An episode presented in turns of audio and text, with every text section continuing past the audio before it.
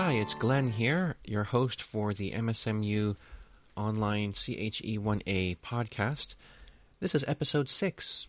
The volume here might be a little bit different compared to previous podcasts. I'm sorry for the inconvenience. I've just uh, changed to a different piece of software to record the podcast, and I'm just not sure about the microphone gain here, um, how that compares to uh, the the microphone gain on the software I was using previously. But anyways, let me just get right into the interesting stuff here, the problem by problem advice column that I'm running for the WebAssign. The last WebAssign, I think it's due tomorrow night, is called Additional Problems. There are eleven problems here, and you've seen calculations like these before. The wording might be a little bit different here. They're trying to make it interesting. Here, let me describe these for you. In number one, the primary active component in Preventol is two phenylphenol. Formula is C twelve H ten O. You're going to have probably some other drug in your problem uh, with some other formula. Calculate the formula mass of two phenylphenol. To do this, do you remember this? The formula mass? It's also known as the molar mass. You use the periodic table. My favorite is on p table dot com. And you take the formula, C twelve H ten O. You see how much the C weighs on that uh, periodic table. You see how much the H weighs. You see how much the O weighs. You take that C weight, multiply it by twelve. You take the H weight, multiply it by ten.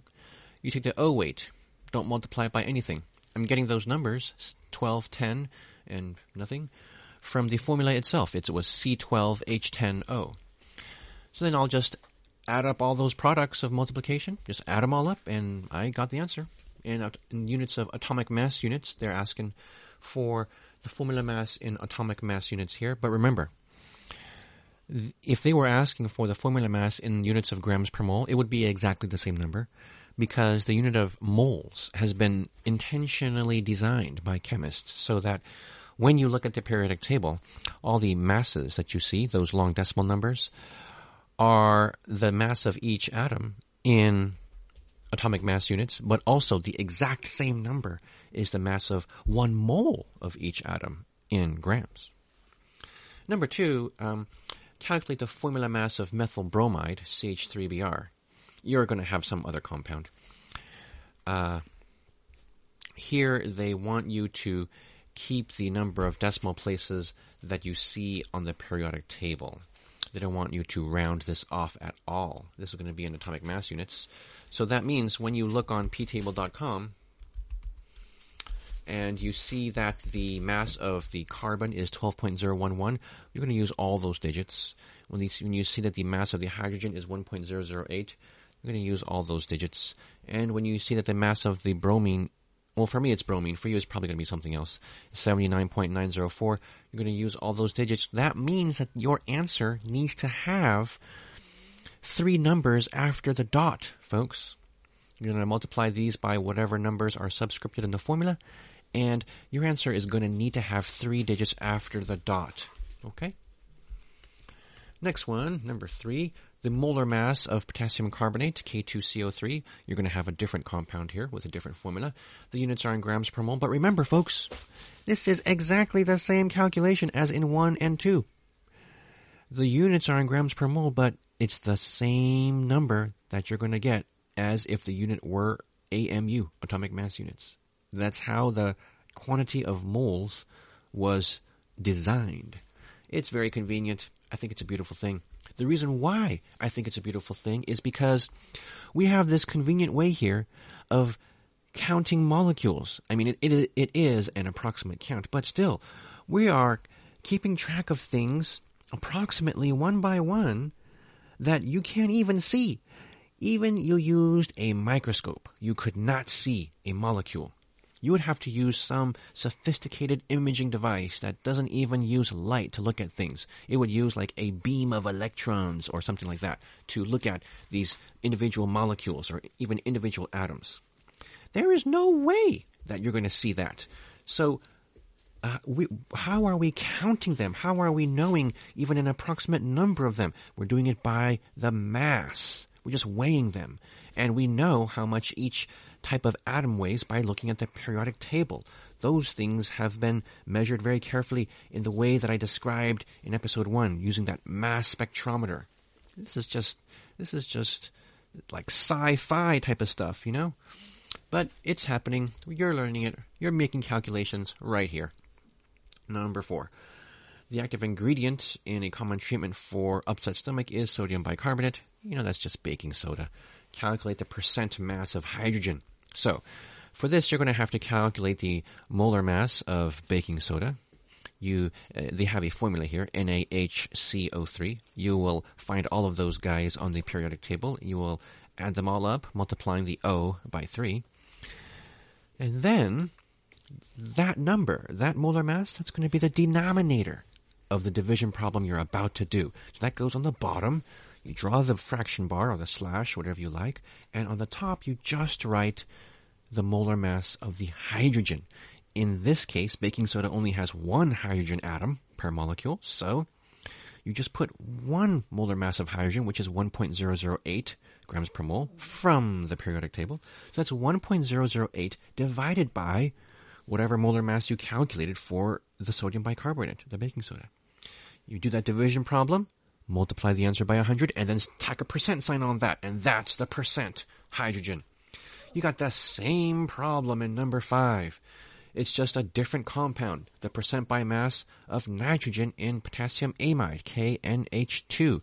You're going to have, you know, a different compound probably, but it's the same calculation.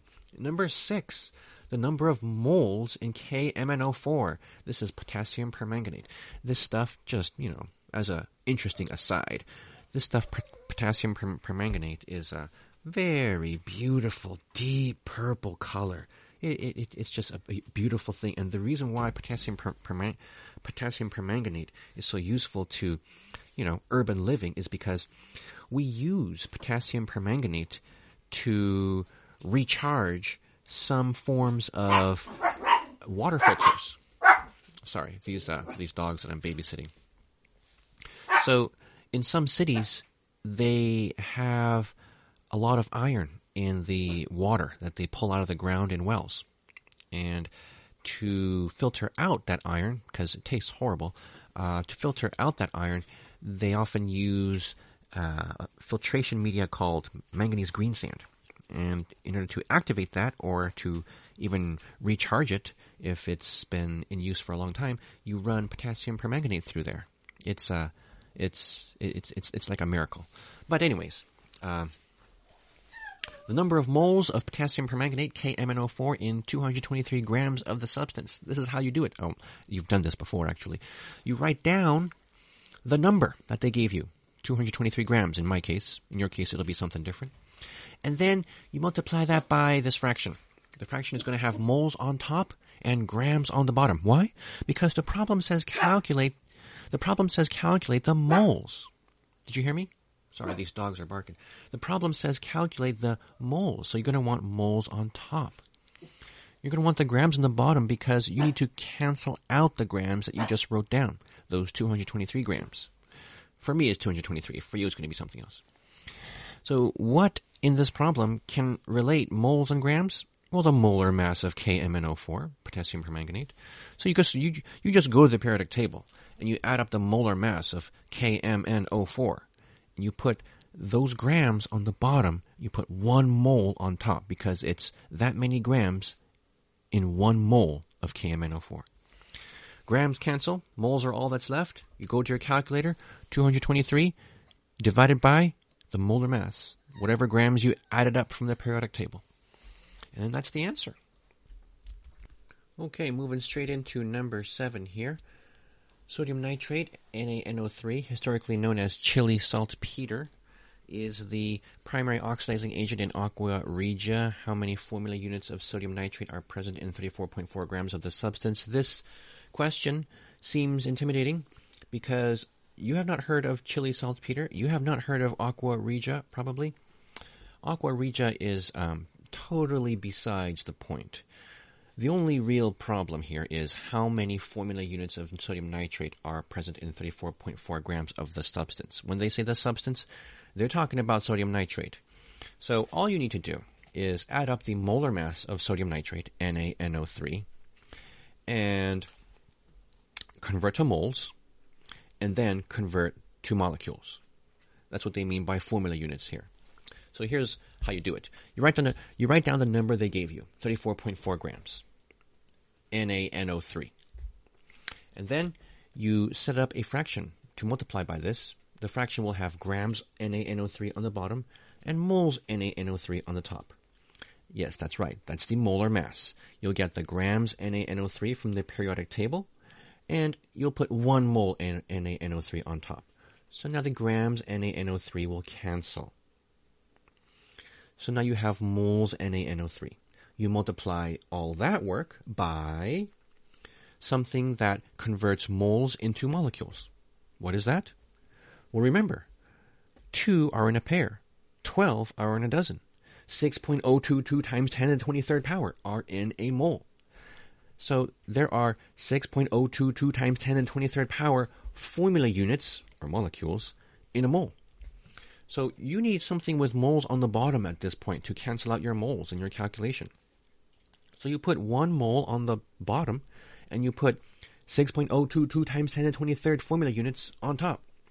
All the units are canceled out at this point, except for the formula units. Run this through Mister Calculator, and you get thirty-four point four grams, which is the, um, the, the number that was given in my problem. It's going to be a different number in your problem. Divided by whatever molar mass you added up from the periodic table. And that's going to be times six point zero two two times ten to the twenty-third power. And that's going to be the answer in formula units. Remember, you got to round that down to three significant figures. At least I need to, because the number they gave me, thirty-four point four, that has three significant figures. And I just did multiplication and division on that.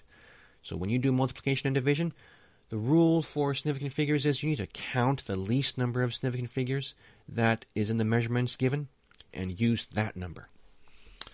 Okay, folks, number eight. How many molecules of xylose are in twenty-two point seven grams of the substance? By the substance, they mean xylose. They give a formula here, C five H ten O five. This is the same calculation as in the previous problem.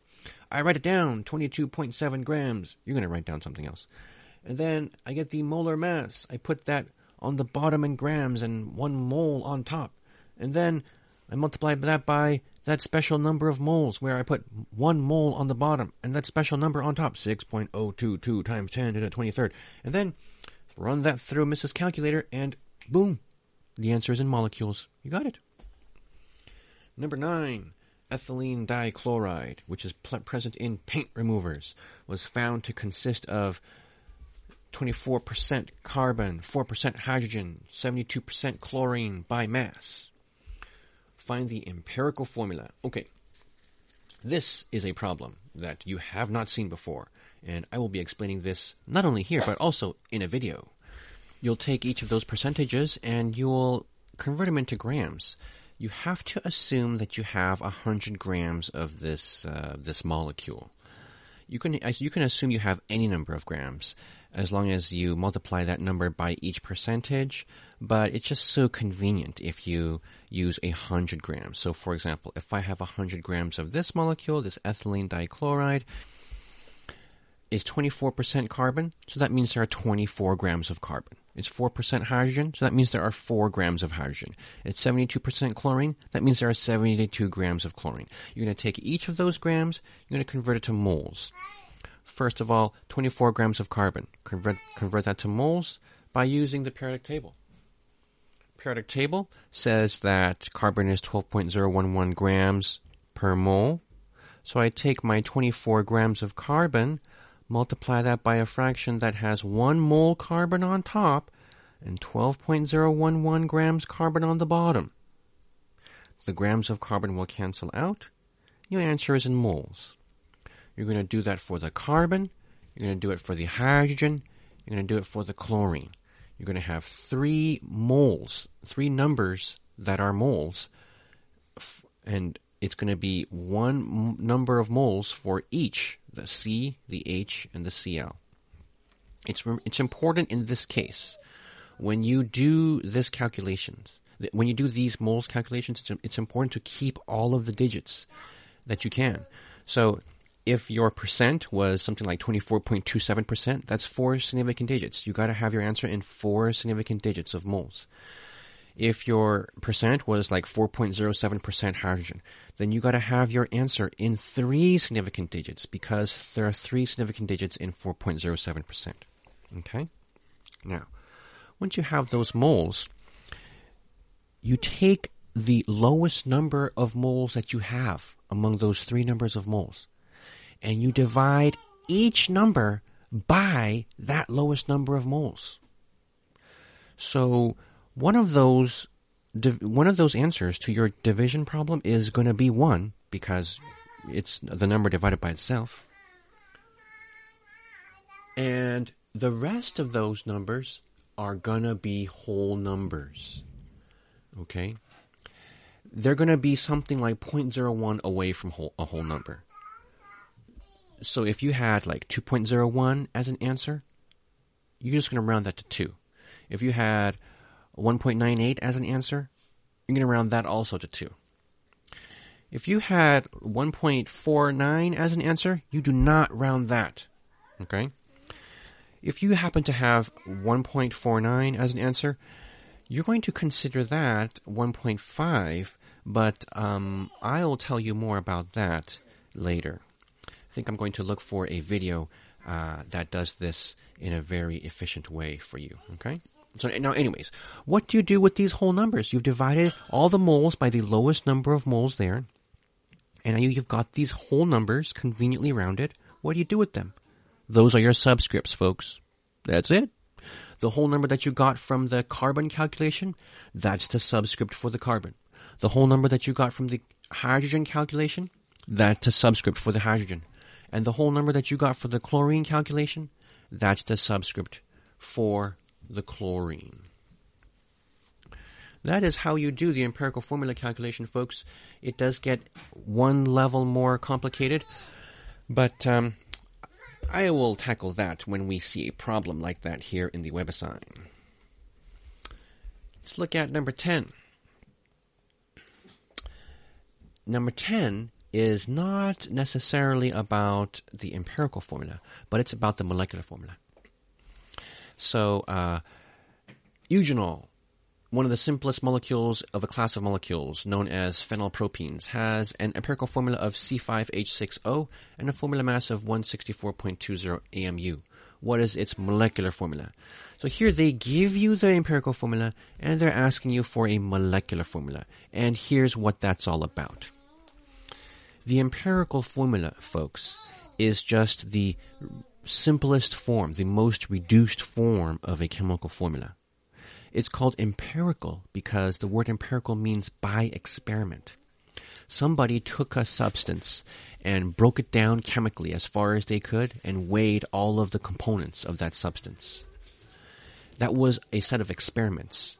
So by that set of experiments, they conclude that the formula of that substance is such and such.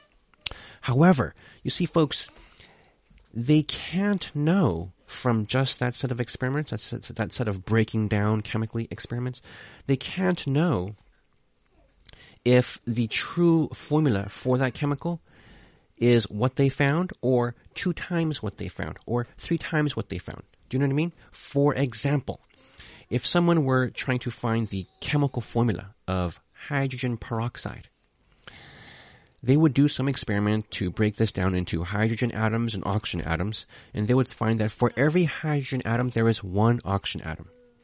In their calculation, as you just did in the previous problem, they would find that the, an- the answer at the end is one for hydrogen and one for oxygen. So it would be H O. The formula would be H O. That is the empirical formula. But that's not the true chemical formula for hydrogen peroxide. It is H two O two. In order to figure out that H O is not correct and H two O two is correct, you you need to find uh, that the correct answer is arrived at by multiplying H O by two. One atom of H, one atom of O, multiply it by two, you get two atoms of H, two atoms of O. How can anyone get that two? They get that two by finding the molar mass of one full molecule of the substance. If you can find somehow the molar mass or the formula mass of one full molecule of the substance, then you use that information combined with your experimental information where you broke the substance down into its individual atoms, and together, those two bits of information, you can get the molecular formula. And here's exactly how. Um, you take the formula mass of your empirical formula. In my case, in, here, in this example, it was H O. The formula mass of H O added up on the periodic table is something like seventeen grams per mole. The formula mass of H two O two, if you somehow got the molecular weight of H two O two, that happens to be something like thirty-four grams per mole. You take the molar mass of the molecule divided by the formula mass of your empirical formula, thirty-four divided by seventeen, and that will equal a whole number. In my case, it's two.